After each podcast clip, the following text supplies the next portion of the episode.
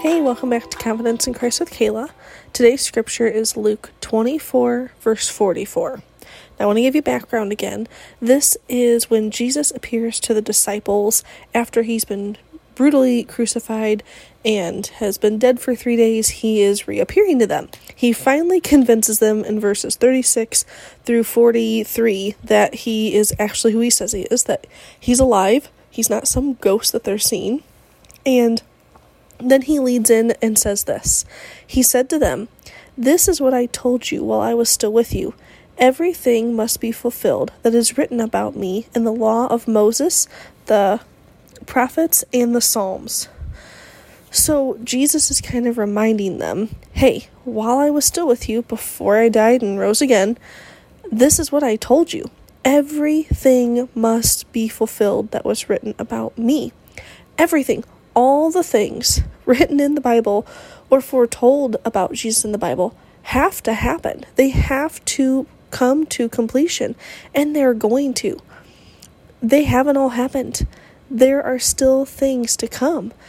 And a lot of us, we sit and we wonder and we go, well, how are we supposed to know what's yet to come? Like, how much longer till he comes back? No one will know the day or time. That's just part of how this works.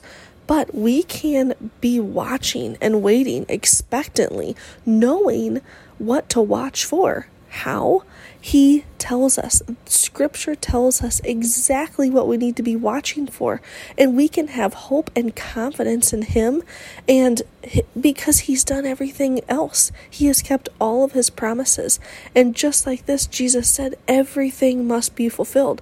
So we can almost kind of have a little checklist like, oh, wow, this has happened. Well, this happened here.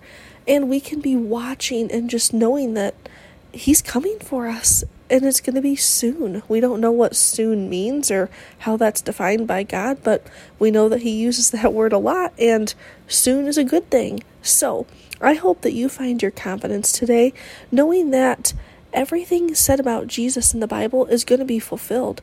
And you kind of have the cheat sheet to to knowing that stuff. So take some time and really dive in and explore what is actually said about Jesus and watch his faithfulness and his um, ability to fulfill those things happen. It's it's absolutely amazing and will build your confidence so much.